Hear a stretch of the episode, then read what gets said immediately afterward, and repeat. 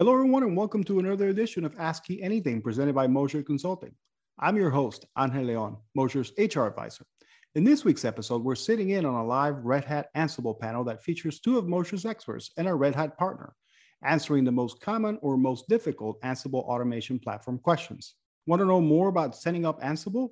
What are the most common mistakes and pitfalls? How do you optimize? This week's episode will cover those topics along with others. Our panel of experts includes Jim Garrett, Louis Gardner, and Estelle Lisuk. Jim is the chief architect at Red Hat, the world's leading provider of open source software solutions. He is part of the North American Channel Solutions Architecture Group, responsible for helping customers solve the most difficult and challenging problems they face. Louis Gardner is a principal consultant and technology lead for Unix and Linux systems at Mosher Consulting. He has 17 years of experience as a solutions architect for open systems, focusing on system infrastructure, cloud architecture, server automation, and software deployment and administration, both operationally and DevOps. He is a Red Hat certified engineer and an AWS certified solutions architect. Louis is also a certified specialist in Ansible automation. Estelle Lisuk is a senior consultant and Linux system engineer at Mosher Consulting, focusing on the Red Hat Ansible automation platform and is a Linux systems engineer, having expertise in Red Hat, CentOS, and Solaris. She has been working as an IT professional for over nine years, and she enjoys using her skills to contribute to the exciting technological advances in her community. Estelle also has expertise in virtualization techniques using AWS, VMware, and Red Hat tools. Without further ado, here is the live Red Hat Ansible panel. Hi, everybody, and welcome to this webinar from Mosher Consulting and Red Hat. Um, we're going to talk today with our Ansible experts. We've asked um, ahead of time for uh, questions to be submitted, and we got several questions, so we're going to be going over those. Um, if you want to ask a specific question or something that comes up, have a need for further information, uh, type that into the chat box um, and we will definitely get that going. I'm going to throw up a poll um, that you can participate in if you want. There's a couple questions on there about IT automation uh, and where you're at in that journey because um, IT automation is a journey. It's something that um, it's best to plan and, and make a plan for long term. Um, with that, I'm going to um, turn it over for a moment to Matt Wren. Uh, he's going to talk a little bit about uh, what we do and introduce our panelists. So Matt. Thanks, Melinda. And uh, thanks for everybody for joining today. So as Melinda said, my name is Matt Wren. I am responsible for leading our sales charge here at Mosher. I've been with Mosher for six and a half years and I'm very lucky to be able to introduce our panelists today.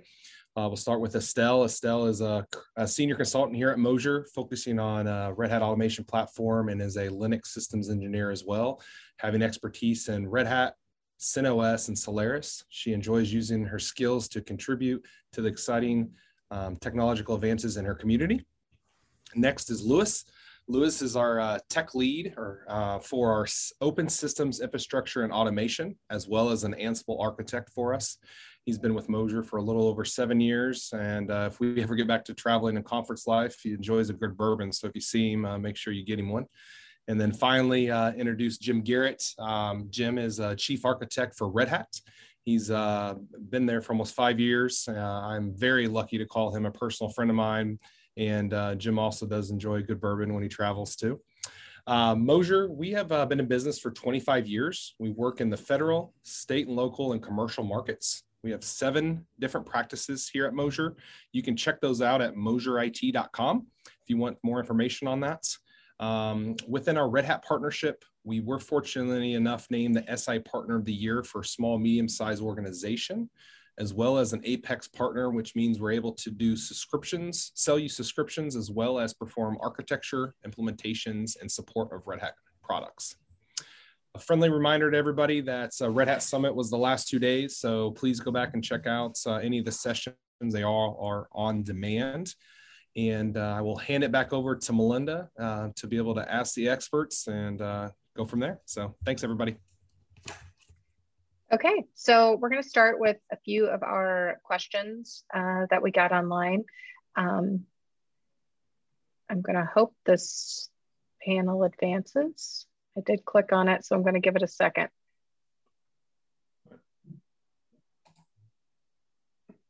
There we go. Thank you, Louis. I saw. I heard you do that. So um, one of the questions that we got, uh, I would like to learn more about Ansible automation benefits. I would like to say we do have a podcast episode that talks about all of the benefits of IT automation.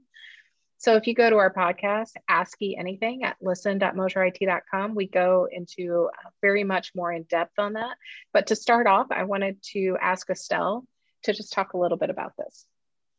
Yes, thank you, Melinda, and hi, everyone. So IT automation implies making a routine task automatically repeatable. And the importance of automation is clear and it's very clear. And in the past, this was um, very less a concern because the pace of IT itself was slower. And IT is expected now to respond instantly to business needs. That's why they're moving towards IT automation. And now they can no longer afford to take three weeks to fire up a VM, for example, in a private cloud. So these types of delays are just not acceptable. They act as a brake on the business itself. So um, some of the importance or benefits of automation is greater speed and efficiency in your infrastructure. So developers or development gets faster when um, time consuming tasks like configuration are taken away from developers and implemented automatically. So this also results in consistent environments and more um, redefined uh, configuration. So IT personnel are now happy because they are removed from the manual task and now free to focus on more important and higher value work, which will lead to higher level of productivity. IT automation will also save you money and resources um, in the sense that it eliminates the need of large teams. It performs a lot of um, manual steps, a large team to perform a lot of um, manual steps to get started with production development. So it can help save on staffing costs. So labor spending is also reduced and workers spending time and resources working on more important uh, value added tasks. So the result can be significant cost saving. Uh, one more thing is about enhanced security. Automation, automation will help your business enhance their security. And so by removing time consuming and effort filled tasks like um, monitoring from the developer's responsibilities and now through automation, developers and even cybersecurity professionals can focus proactively on preventing vulnerabilities and even troubleshooting issues. You know, without automation, security uh, teams have to deal with an increased number of security alerts and potential incidents, which could require even many hours of that valuable time to resolve issues. And you know, because there are so many false positive, like mis mislabel alerts that come in, that time ends up being spent in vain. But with security automation, these repetitive uh, processes don't require human intervention. So it can free up a lot of time to deal with real cybersecurity threats. In other words, uh, automation allows security teams to deal with potential alert in a faster and more, um, a more effective manner. And when you automate your IT processes, you also reduce the chances of human error you can take steps to reduce um, human error and ensure a more accurate information as well as smoothly completed tasks and processes. And an error-free business is very more efficient and better at serving the customers. So with less chances of human error, a business can focus more on what they do best and not on resolving issues that need uh, fixing. So using automation, it's it's very important and, and it's um, good for the company. Thank you. All right, thank you. Um, I'm gonna try to switch to the next one. Ah, there we go. Uh, question two that was submitted. Um, I'm new to system administration, curious about Ansible. Was wondering if anyone has any experience using Ansible to assist in administering a Horizon desktop environment. And if so, how does it help with automating the Horizon environment? So uh, for those who aren't familiar, Horizon desktop environment is a VMware product. Uh, it's part of the normal VM stack, but it provides a VDI based environment. Uh, we're actually using that at our current client. And at the end of the day, the management on that's not too different than the management of most either Windows instances or VMware instances, depending on the layer of the stack you're dealing with, uh, from provisioning all the way through customization, GPO, domain membership, you know, all the parts and pieces, uh, software install, all the parts and pieces that you normally deal with with the desktop and or with a Windows system and or with a VMware environment. Um, Ansible handles those all pretty easily and out of the box. Uh, we've got modules for all of the above. So, and it, because PowerShell is a first class citizen, it makes taking anything you've already got written in PowerShell and migrating it into Ansible amazingly simple. If, if me as a infrastructure guy from start to finish, whose last programming was C++ can do it, then it's doable. Um, so I think that answered the question, Melinda. Uh, Jim, did you have anything to throw in there? Uh, I don't mean to pick on you. I, I, think Louis did a great job of answering uh, you know, directly as far as what Ansible can do with the Horizon environment. Um, one thing I'd like to add too is with VMware, we have probably, I think, 60 or 70 different modules inside of Ansible that provide ways to automate the VMware um, tasks that people do every day. So that's really the only thing to add. Okay, awesome. Um, trying to, there we go. Uh, how do you upgrade Ansible from previous versions? So there are really three aspects to this. One, are you doing just Ansible core? Two, are you doing uh, Ansible Tower as well as Ansible core? And three, where's your code at? So the the tower slash Ansible core stuff is actually pretty easy. Um, it's all done via RPM package management or the tower installer, which comes a, either standalone or bundled with all the pieces you need. Um, so for your DoD like or de- uh, disconnected environments or anything that's sitting in, in, a DMZ or something, you can use the bundled installer. Um, but all of that is it's maybe 20 minutes of watching an Ansible playbook run. Uh, it's just staggeringly simple. Really, the bigger kicker is that Ansible versions are supported for 18 months, um, and then code gets deprecated out. So when you're writing your code, you always and running your code, you always got to look for those purple deprecation warnings um, because they will be changing things out from underneath you, as it were. But they give you 18 months of warning. So as long as you're paying attention to your code as it's being executed, it's not that hard to stay current. Um, but if you don't stay current on your code, then you can get yourself bit a little bit. Um, the other thing that Tower does is it provides virtual environments. So you can create a virtual environment with the not yet released or the preview version of Ansible Tower, or not, excuse me, not Ansible Tower, Ansible Core. And then you can run against that and see how your code does before you ever go for your upgrade. Um, so it gives you a, a test ground uh, for you to work with on your code. But the biggest thing is to watch your code and watch your um, deprecation warnings. Jim, do you have anything further? No, Louis, you answered it perfectly. Good job. Yeah. Thank you, Jim. Okay. Um, again, trying to get this to advance. Okay. Um, is Red Hat a good technology for engineering students uh, to consider? And um, I was going to tap uh, Estelle for this. I know Estelle has a lot of experience uh, teaching and uh, helping students. So there you go.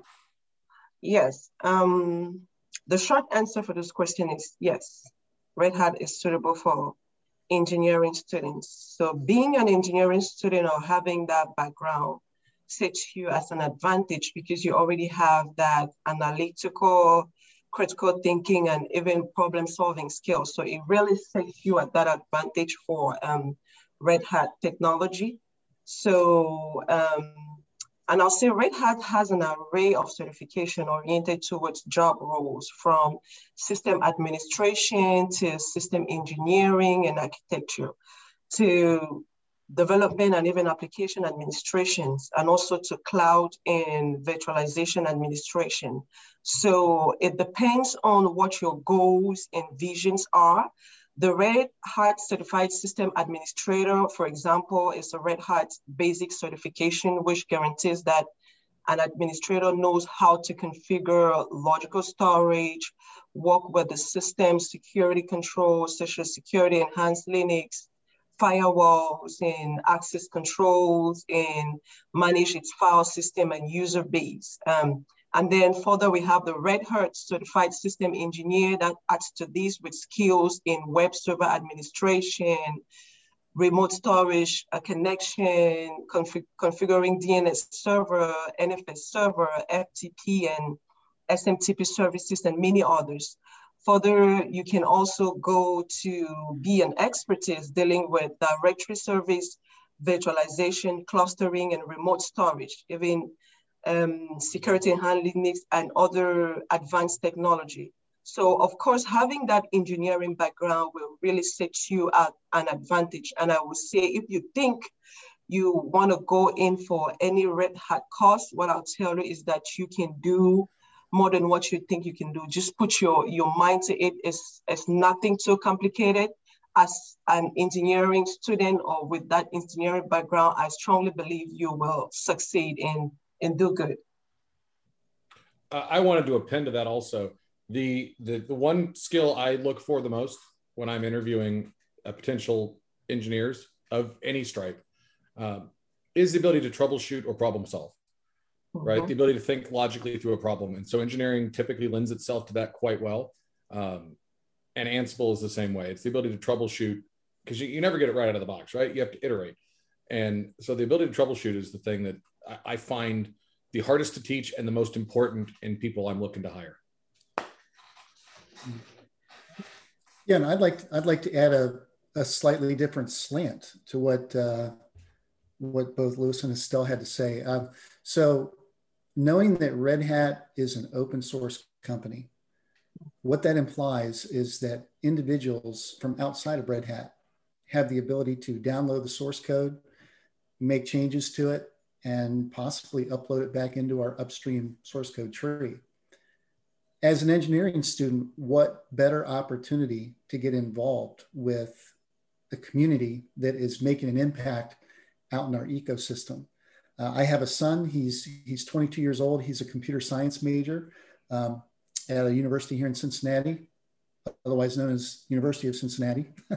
and um, he actually got involved with, uh, with an an OpenShift operator project last summer. Um, and, and, and, it was really educational for him. So, so Red Hat has not only great products that engineering students can leverage, products like Ansible, um, where they can learn how to, you know, how to automate all the different mundane tasks that they do all the time, but we also offer opportunities to contribute and, and to do things back upstream to help define what you know not only future engineering students are going to are to leverage but other people out in the ecosystem. So great opportunity to learn and a great opportunity to to contribute back into the world. And a heck of a resume builder heck of a resume builder that's right if if, if you want to impress somebody show them that you have you volunteered you've contributed your time to uh, to upstream projects that that are making a difference that's a big deal. Yeah, absolutely. And I, I want to iterate to what Louis said about problem solvers. That's what we look for at Mosher. Everyone we hire, we want them to be problem solvers, be able to take something and pick it apart. So, all right, I'm trying to move forward here. Um, so this is one of the more common questions uh, that we get about Ansible, about IT automation. What are the biggest roadblocks to automation that we see at clients?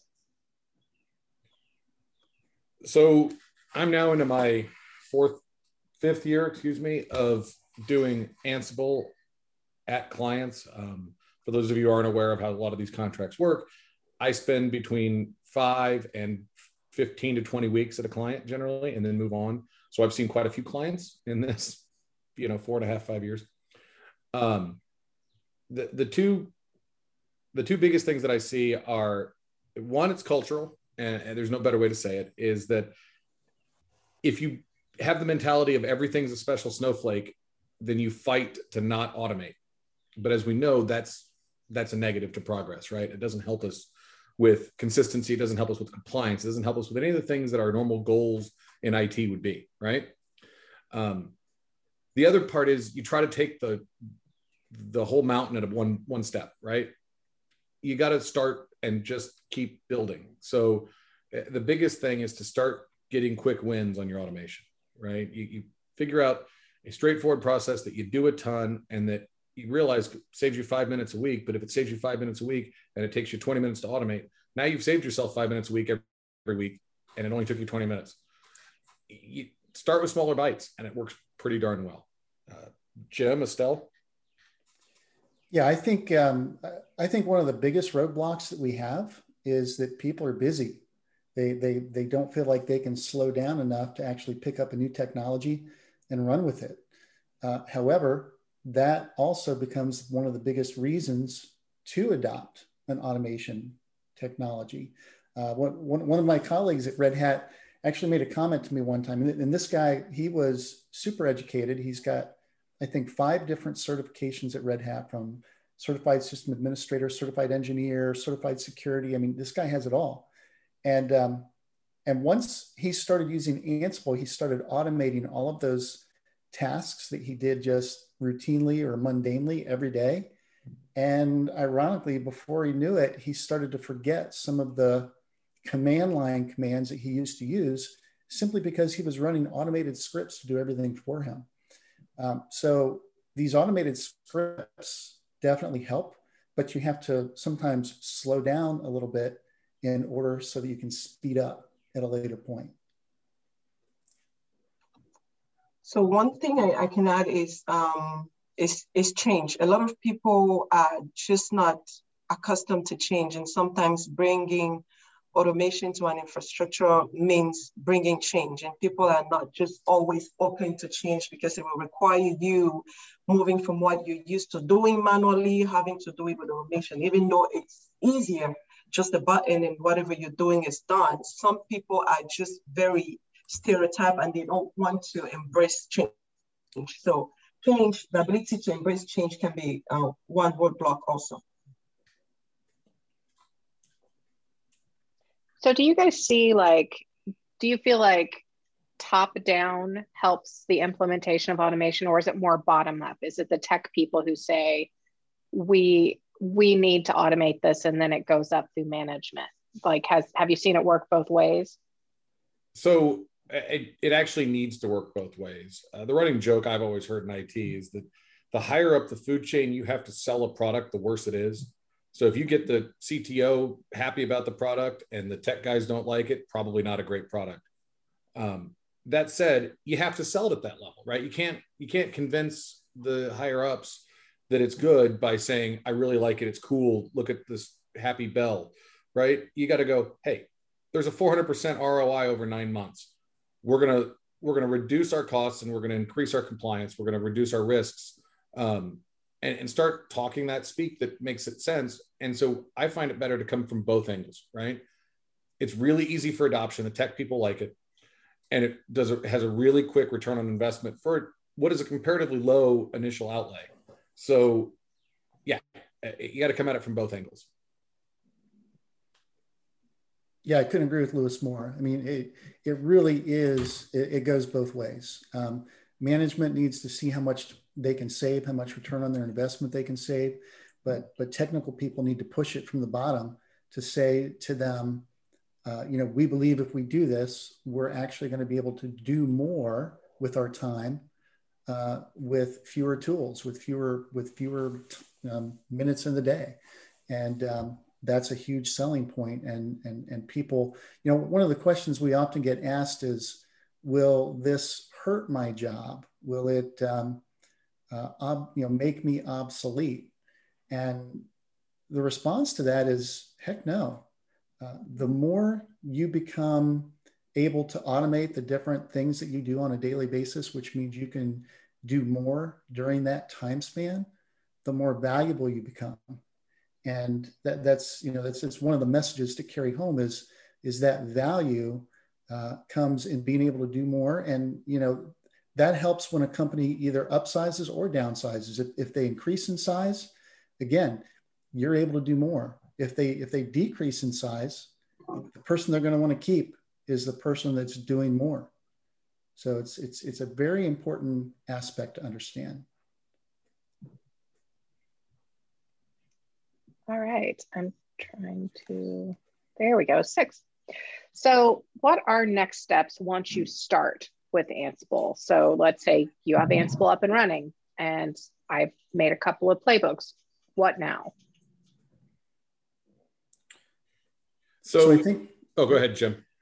I think the next step, and, and Louis, you, you're you're probably going to probably going to say the exact same thing, but once you start to automate, you're going to see that you have not just one or two playbooks, but you're going to have 10, 20, 30, maybe hundreds of playbooks that do all of the various you know mundane tasks that you do manually now. The, the next thing you have to worry about is how do you make those playbooks available to the global audience. In other words, rather than just running a, a playbook via the command line, uh, how do you take that playbook and make it so that anybody can run it? And of course, that's that's done through using what we call Ansible Tower. But then even beyond that is you, you need to think about where are you going to store these playbooks and then how are you going to make them available to Ansible Tower? How are you going to version control them? Um, you know, allow people to modify them and and, and track those changes. Um, again, those are all things that come into play once you once you start expanding this footprint and using Ansible to do so many more things. Um, and, and that's really what the Ansible automation platform as a whole is all about. So the platform has enterprise, I'm sorry, has Ansible Tower, and it also has the Ansible engine built into it. And um, that's that's where the real power comes into play is being able to expand version control, uh, allow other people to run those scripts without having to necessarily give them administrative access or root access to a system. All that you can do with the Ansible Tower. Yeah, I'd agree. Um, Tower does provide that uh, a nice RP, or API interface for user self-service, whether you're using ServiceNow or Jira or a PHP website or .NET or you know insert your user self-service tool here. And because it's a RESTful API, the integration points are pretty easy. Um, additionally, as Jim was talking about, Ansible handles RBAC or role-based access control so that you can get real granular with what you allow people to do and don't do um, and what part of the inventory they're allowed to touch, for example. Um, that said, the other part of next steps is always, all right, so I've gotten server provisioning done and I've gotten server retirement done and I've gotten user management handled you know, well, what do I do next? So for me, it's always you look at your emails you look at your ticket system and go, what am I doing the most of? And then start looking at what's taking your time. And so you look at both what takes your time and what tasks are consistently done incorrectly, right? Is it adding IP or adding firewall rules? Is it user management? Is it, um, you know, insert task here? But the idea is, is you if you're doing if something's consistently going wrong for you then that's what you should be taking a look at. And automation is phenomenal for driving consistency. So those are the those are the two areas that i always have people look for most on finding um, what's next. And I will agree to what um, Louis just said. And one little thing I'd like to add is um, to identify work that takes less time and the most time. These are the tasks you want to start with to automate and then prioritize, make a plan for long-term goal. Look about the what infrastructure automation makes sense as an end-to-end solution for long-term growth and prioritize those tasks.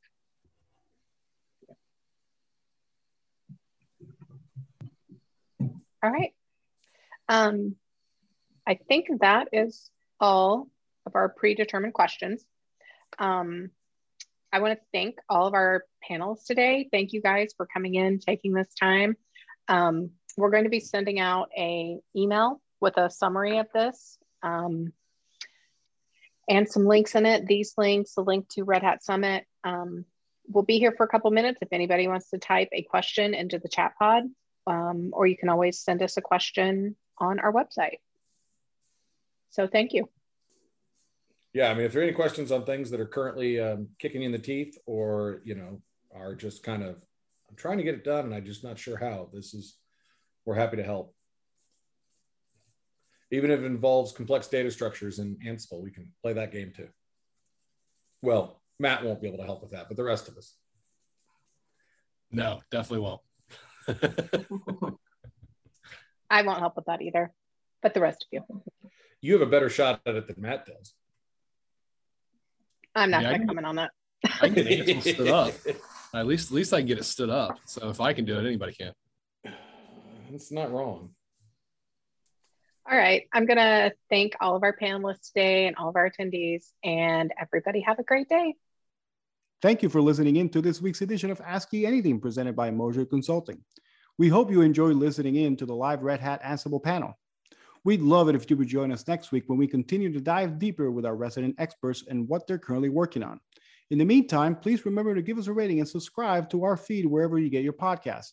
Until then, so long, everybody.